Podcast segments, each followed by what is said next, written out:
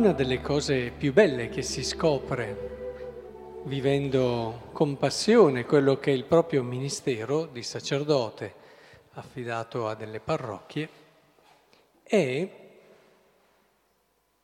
che c'è un parroco, c'è un parroco che è in assoluto il miglior parroco che ci possa essere e questo parroco è Dio. Una delle cose più belle che vedo è che Rubiera ha questo che è il miglior parroco che ci possa essere, Dio. E questo mi dà una grandissima consolazione. Scopro giorno dopo giorno come ci sia Dio che è appassionato per ognuno di voi, è appassionato più di chiunque altro per la nostra parrocchia l'ha presa a cuore e fa di tutto perché questa parrocchia possa davvero diventare un luogo visibile, un luogo tangibile, dove si possa toccare con mano la sua presenza e il suo amore. E, è proprio così. Ogni giorno quando prego, ogni giorno quando cerco, cerco di cogliere Lui lui che ha a cuore questa parrocchia, di quello che lui desidera, di quello che lui vuole fare qui. Ma ci pensate che cosa bella e straordinaria è questa? Sapere che c'è un parroco, chiamiamolo così perché è il criterio, che è il Signore Gesù Cristo, che è qui e che in un qualche modo ha cura ognuno di noi e ha cura la nostra comunità e farà di tutto perché la nostra comunità cresca e fiorisca secondo il suo cuore. Lo dicono le scritture di oggi, quando qui si parla di crisi di pastori che fanno perire, che non si comportano come dovrebbero. E allora dinanzi a questi pastori, cui ci parla Geremia, Dio dice, bene, allora radunerò io stesso il resto delle mie pecore da tutte le regioni dove le ho scacciate, le farò tornare. È lui che prende in mano la situazione, è lui che dice ci penso io. Ma questo succede anche oggi, succede sempre. Mi prendo io a cuore, mi prendo io a cuore, sono io che guido questa comunità. Un bravo parroco, qui dopo parla dei bravi pastori, è colui che sa questa cosa e fa di tutto perché sia Dio a guidare la parrocchia.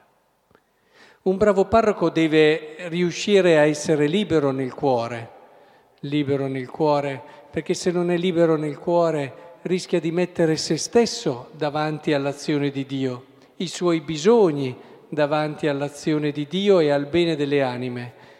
E e per essere libero di cuore il parroco deve essere profondamente unito al Signore in una relazione viva, profonda, che riempie davvero la sua anima. Eh, perché il cuore dell'uomo è fatto così, abbiamo bisogno di una relazione di qualcuno da amare. Se non abbiamo una relazione viva, andiamo a prendere da qua, di là, quello che ci manca, in un modo o nell'altro. E allora si creano relazioni appiccicose, eh, si cerca di tirare a sé per dei propri, non con cattiveria, però dei propri bisogni, si dà un taglio e uno stile che non risponde a quello che è il desiderio di Dio, il suo essersi preso a cura. Eh, la grossa differenza tra un bravo pastore e un cattivo pastore sta proprio tutta qui, nella capacità che il pastore ha di rendersi trasparente per lasciare agire Dio. È chiaro che poi questo non vuol dire, perché l'uomo ne ha bisogno, che grazie al pastore si debba avere qualcuno di tangibile, di concreto, che ci aiuta a incarnare l'amore di Dio, che non rimanga così astratto. Ne abbiamo bisogno tutti di avere qualcuno che mi faccia in un qualche modo toccare con mano. Cosa voglia dire che Dio mi è vicino e che Dio mi ama, ma non in modo appiccicoso, non in un modo, in un modo sereno, libero, che ci rilancia a Dio l'unico vero pastore, l'unico vero pastore.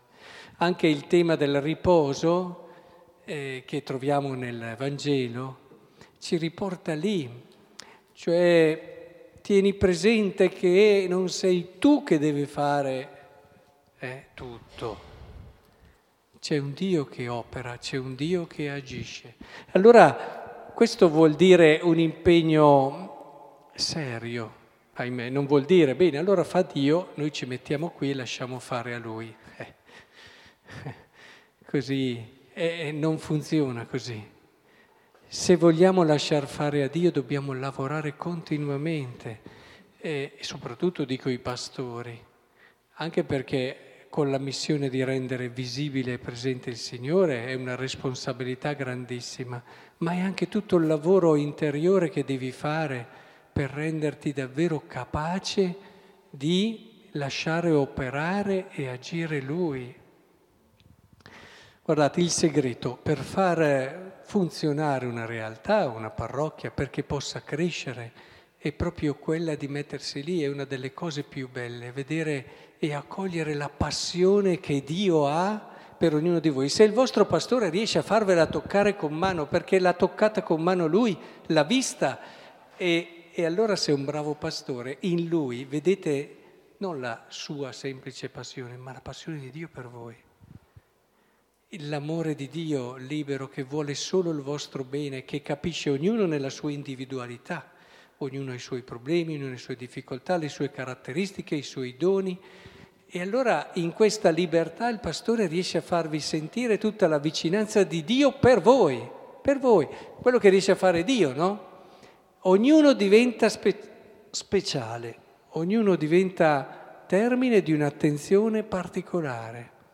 Ma questo non si riesce a fare se non perché si è vicini a Lui, altrimenti il rischio è quello di legarsi ad alcuni perché c'è una sintonia, perché magari ci si conforta a vicenda e, e si fa il gruppettino e alla fine si perde la visione d'insieme, quella visione fondamentale che è importantissima.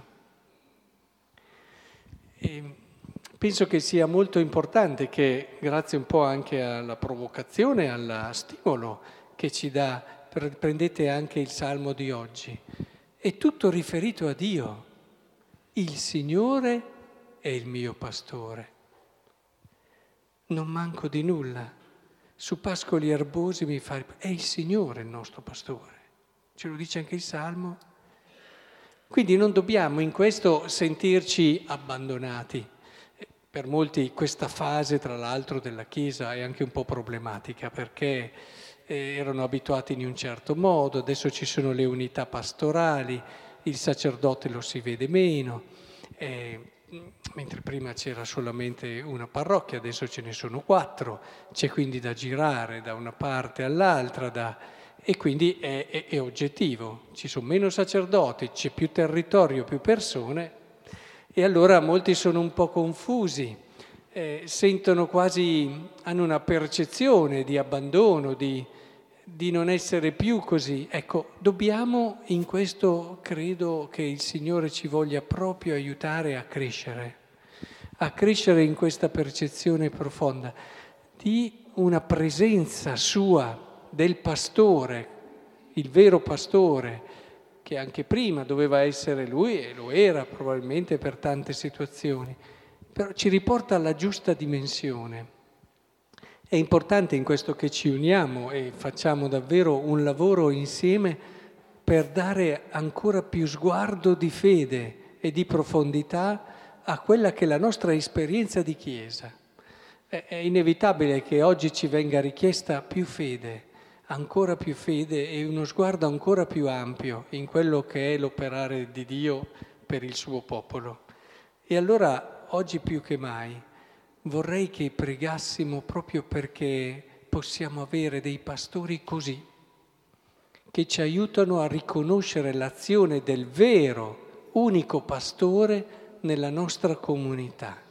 Lo lasciano agire, intuiscano, capiscano quelli che sono i suoi desideri, e, e, e in questo siano anche un po' profetici, perché un pastore che riesce a intuire l'azione di Dio riesce a fare le scelte giuste, riesce magari ad andare anche in modo inaspettato in certe direzioni, anticipando i tempi. Abbiamo bisogno cioè di una presenza, di una vicinanza costante attraverso uno stile di questo tipo. È un bravo pastore, un santo pastore, non è un, un parroco che ha tutte le qualità e che super, è super dotato. Un parroco bravo è un parroco che lascia agire il Signore come ha fatto Maria. Per questo io dico sempre, un parroco se vuol vivere bene il suo ministero deve essere molto, molto devoto alla Madonna. È, ehm, è importante, ricordo un signor Socche che era il vescovo, che sottolineava molto questo legame dei sacerdoti con Maria, perché è da Maria che impara un parroco lo stile da parroco. Maria è stata come un vetro che ha fatto passare la luce, che è il Signore, e provate a pensare ai vetri. Chi è che ci pensa al vetro? Nessuno, a meno che non sia proprio sporco e allora te ne accorgi, ma tu guardi fuori dalla finestra e guardi le cose belle, non pensi che è grazie a quel vetro lì che puoi vedere le cose belle che vedi. Ecco, un parroco deve imparare in questo da Maria, deve essere vetro che lascia passare Dio, la sua azione, la sua grazia. E credetemi che per arrivare lì c'è un grosso lavoro. Per questo vi chiedo di pregare molto per i vostri parroci, per i vostri pastori, proprio perché entrino in questa logica, proprio perché possano davvero realizzare se stessi in quella intima, profonda comunione col Signore che riempie il loro cuore e dà loro questa libertà e allo stesso tempo diventare grandi proprio perché amano essere piccoli e sparire, lasciando spazio a Dio.